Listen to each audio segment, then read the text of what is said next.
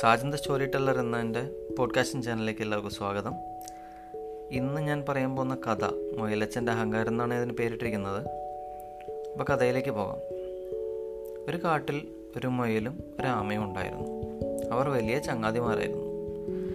അവർ ഒരുമിച്ച് കളിച്ചും രസിച്ചും ഇഷ്ടമുള്ളതെല്ലാം കഴിച്ചും നടന്നു.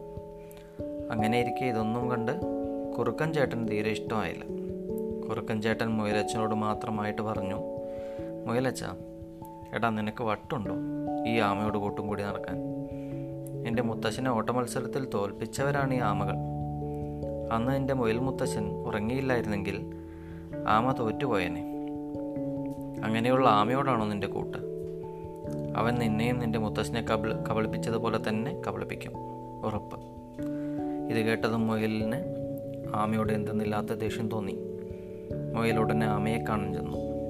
മുയൽ ആമയോട് പറഞ്ഞു എടാ ആമേ കഴിയുമെങ്കിൽ എന്നെ ഓട്ട മത്സരത്തിൽ തോൽപ്പിക്കേ. ആമയ്ക്ക് കാര്യമൊന്നും പിടിയിട്ടില്ല. എന്നാൽ കുറ്റിക്കാട്ടിൽ ഒളിച്ചിരുന്ന് ചിരിക്കുന്ന കുറുക്കൻ ചേട്ടൻ കുറുക്കൻ ചേട്ടനെ കണ്ടപ്പോൾ ആമയ്ക്ക് കാര്യം പിടികിട്ടി. ആമ പറഞ്ഞു മുയലെ നിന്നെ ആരോ തെറ്റിദ്ധരിച്ച് ധരിപ്പിച്ചിരിക്കുകയാണ്. മുയൽ പറഞ്ഞു എനിക്കതൊന്നും കേൾക്കണ്ട. എന്റെ മുത്തശ്ശനെ തോൽപ്പിച്ചതുപോലെ കഴിയുമെങ്കിൽ എന്നെയും ഓട്ടമത്സരത്തിൽ തോൽപ്പിക്കേ എന്ന് പറഞ്ഞു. അപ്പോൾ മുയൽ മുയൽ പറയുന്നത് കേട്ടിട്ട് ആമയ്ക്കൊരു ഒരു സൂത്രം തോന്നി.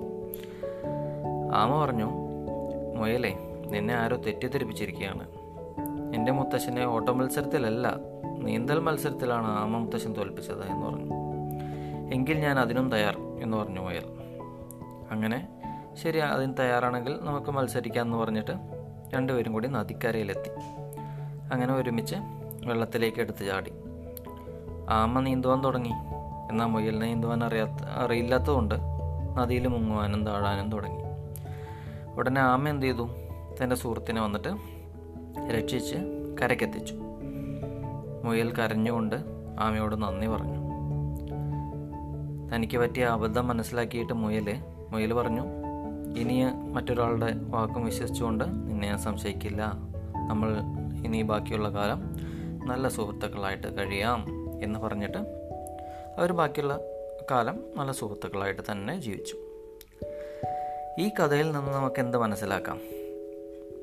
സ്വന്തം കഴിവ് വെച്ച് മറ്റുള്ളവരെ അളക്കരുത് എന്നുള്ള ഒരു പാഠമാണ് നമുക്കിത് തരുന്നത് ഈ ഈ കഥ തരുന്നത്. കഥ ഇഷ്ടമായെങ്കിൽ ചാനൽ ഫേവറേറ്റ് കൊടുക്കുക ഷെയർ ചെയ്യുക കമന്റ് രേഖപ്പെടുത്തുക. നാളെ മറ്റൊരു കഥയുമായിട്ട് ഞാൻ വീണ്ടും എത്താം.